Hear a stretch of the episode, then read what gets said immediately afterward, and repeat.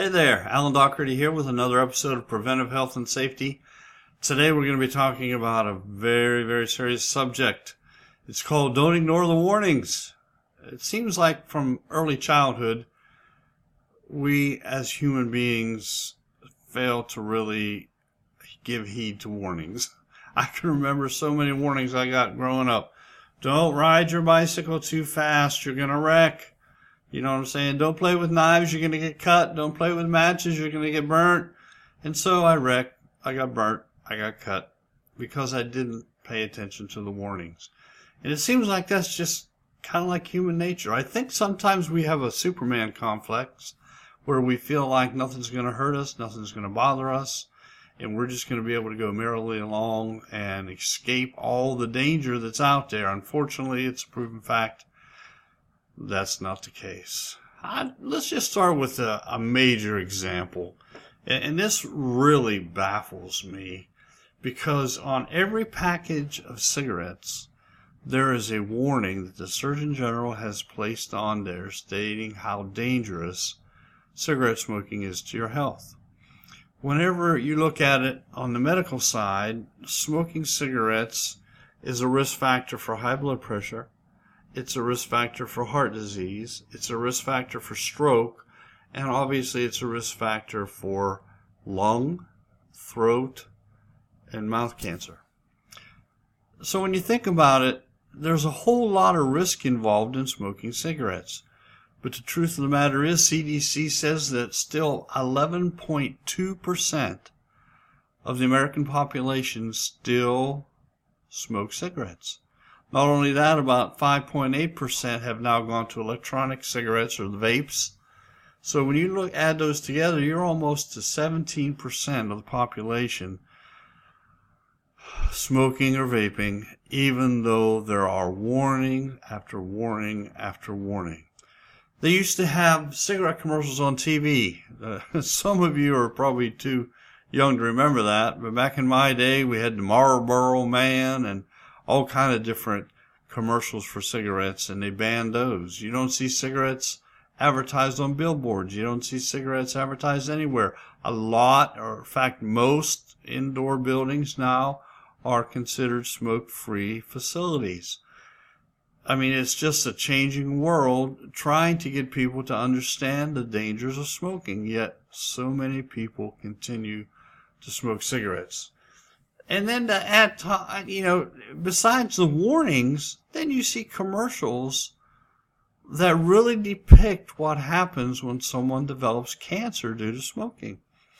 I remember seeing one not too awful long ago where a lady is sitting in a chair, very thin, very sickly looking, very frail, and she can't talk. She has to use one of those voice boxes to talk. And so she starts talking and she says, This is my life because of smoking cigarettes. I got cancer of the larynx and so forth and so on, and because of that, I can't speak.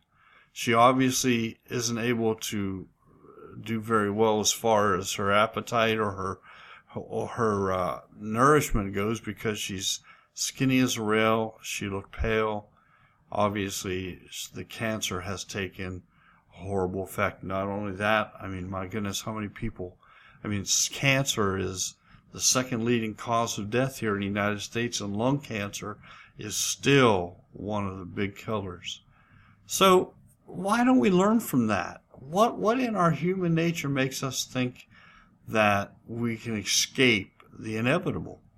When you look at it, back when most people start as a young person trying to be cool, and you know, sometimes you can understand peer pressure and things like that. But then you, you really think that, I mean, I know it's addicting and I know it's hard to break that habit, but you would think whenever you get a little bit older that you'd say, hey, that's bad for my health.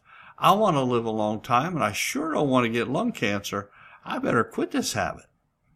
And then you think about other things too. You know, you think about the cost. I mean, I'm not even going to get into that, but even if a pack costs $5 and they cost a lot more than that, I understand. But if they just cost $5 and you smoked a pack a day, that's $150 a month. You know how much money you could have in 30 years if you invested $150 a month? a lot. It would amaze you. And you get a hold of me and I'll tell you how much it would save you. And because I'm not getting into the economics of it, this is preventive health and safety, right? So we're just sticking with the health things. Think about alcohol. Alcohol causes all kind of problems.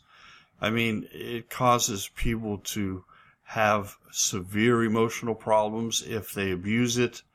There are so many accidents and fatalities caused due to drinking. SafeHome.org in 2021 said that there was almost 14,000, almost 14,000 fatalities here in the United States simply because of drunk drivers.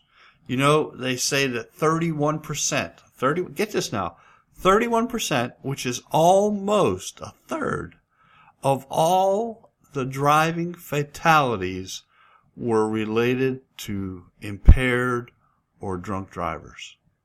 Now that's a statistic that really ought to make you think. You know, the CDC says that each year in the United States, now hold on to your chair, each year in the United States, a million people, a million people are arrested for driving impaired, driving under the influence of alcohol. Now, I just, I, I fail to understand sometimes when, when we don't see the warnings. There are warnings everywhere. Even alcohol companies, beer distributors, people that sell wine and vodka and rum, when they advertise on TV, many, many of their ads say drink responsibly, which means number one, don't drink in excess where you don't know what you're doing. And number two, please don't get into a vehicle and operate that vehicle and drive off while you're under the influence or impaired. But people don't heed warnings. They don't think it's going to affect them. And the next thing you know, they're in a serious car accident you know, it's bad enough to get hurt in a car accident. It's bad enough to hurt somebody else in a car accident.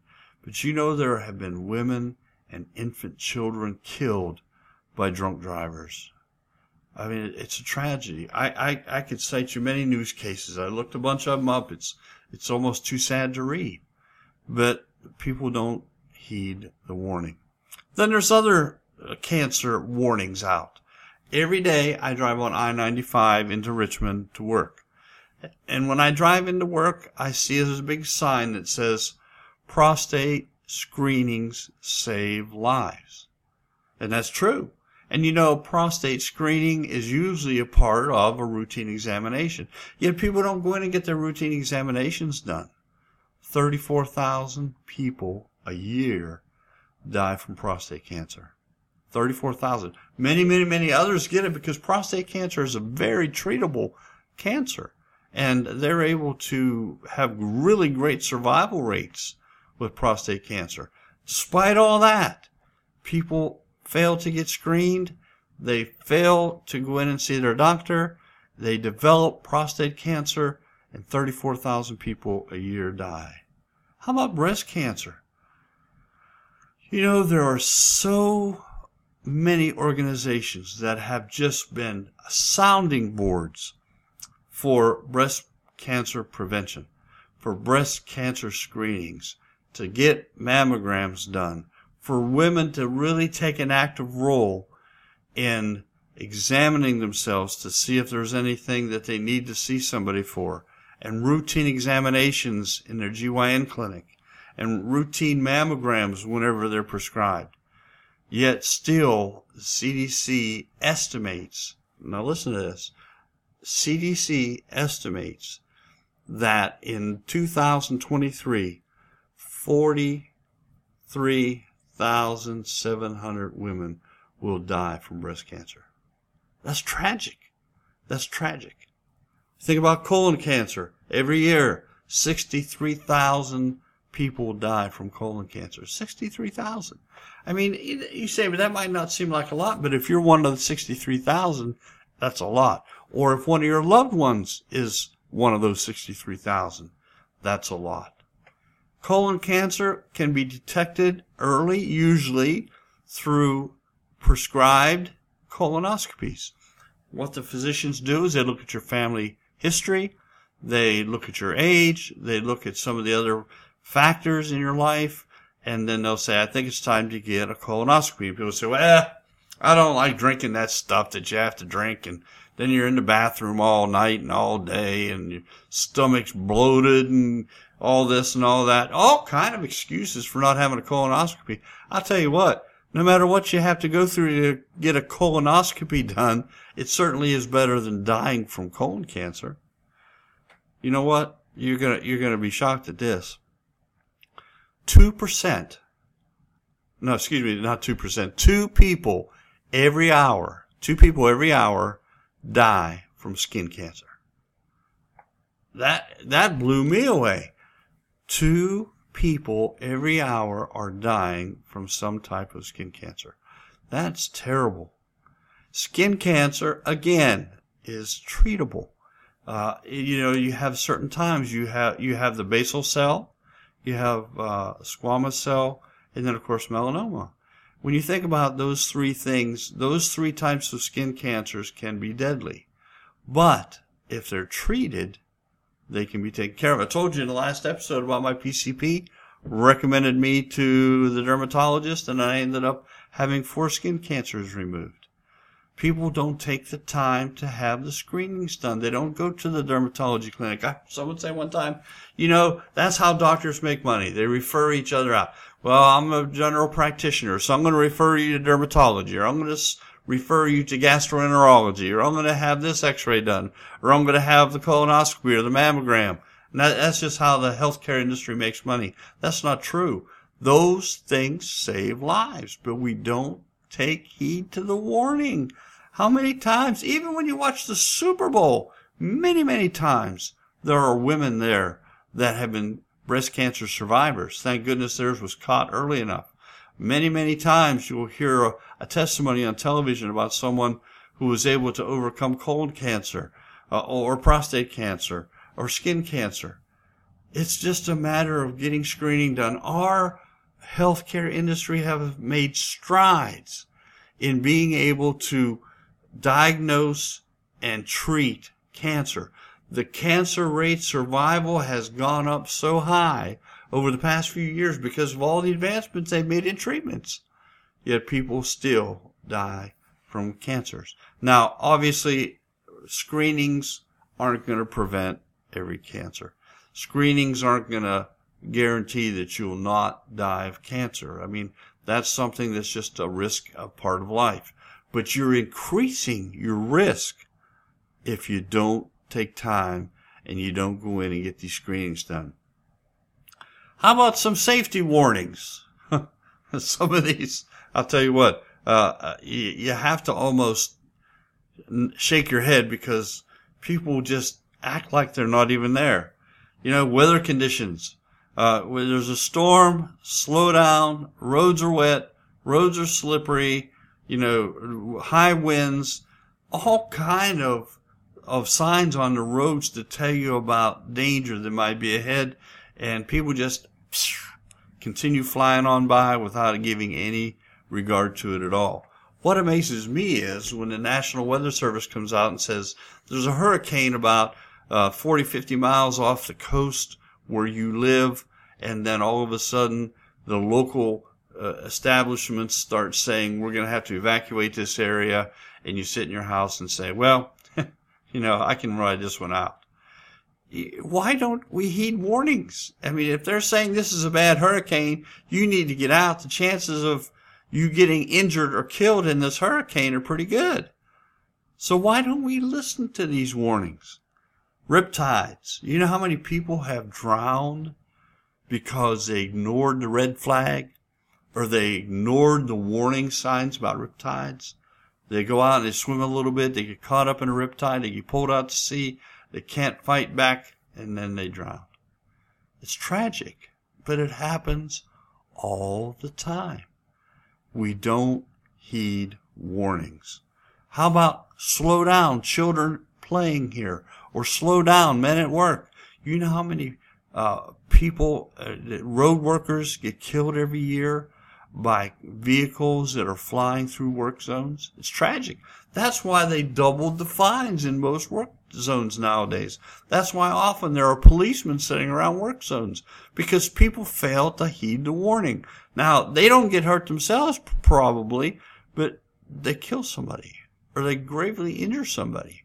And it's not worth it, you see. We, we've got to start thinking about these signs. We've got to start thinking about these warnings and take them seriously. I know many, many times I don't take things seriously.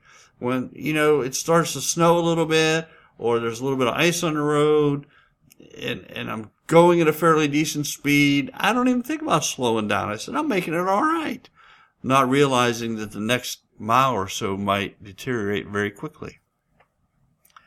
How about caution, thin ice? Oh, oh, I shudder when I think about this one. I'll tell you why. Because when I was 12, 13, 14 years old, I lived right next to a river. And my buddy and I used to have fun skating on the ice. Now, we didn't skate, we just slid around in our tennis shoes. But then every once in a while, we'd see how far we could go out on the river on the ice. Now, that is probably pretty close to one of the dumbest things I've ever done in my life. There's been a lot, but that, was pretty close. And you know, children drowned all the time just exactly by doing that. They go out on thin ice, even though it says thin ice, even though there's warnings all over the place. Do not go out on the ice. It looks fine. It feels fine, but just a couple little cracks. And the next thing you know, you are in very cold water developing hypothermia maybe not able to get back through the hole that you fell through, and you could drown. We've got to start thinking about taking heed to the warnings that we see. How about this good one? Buckle up for safety. Now, we don't have too much trouble with that nowadays because of the very annoying sound your car makes when you don't put your seatbelt on. But back in the old days when those weren't in there, people were driving around without seatbelts on. Even when they decided to make it a law. It's a law. Buckle up. People didn't take heed to the warning. And uh, seatbelts have saved countless numbers of lives. I guess I just got to say that we have got to get to the point where we realize we are not invincible. We are subject to risk. We are subject to disease. We are subject to accidents. And thank goodness there are warnings out there to help prevent some of those illnesses and some of those accidents. We need to take advantage of that. Every time we come across any kind of warning, we need to take heed. We need to stop it there again. Instead of just letting the conscious, subconscious mind blow it off, we need to stop. We need to think. Okay, now if I don't obey that warning sign, I'm adding risk. Now remember, we talked about that in our first couple episodes. The main goal in longevity and living a good life and a, in wellness and health depends on how much you minimize your risk. Minimizing risk is number one, not adding any more to it, and number two, making sure you decrease any known risk that you have. So when we don't, uh, when we ignore warning signs and continue on doing what we want to do anyhow, we're adding to the risk. That means we have less chance of longevity. We have a less chance of living a long and healthy life. Think about it. Think about some of the warning signs you might see. And next time you see one, realize it's there for a reason. If you smoke, next time you go to get a cigarette out of your pack, take a look at that warning sign on the side. Make sure that you realize what kind of risk is involved in what you're doing. Thank you very much, and we'll see you in our next episode.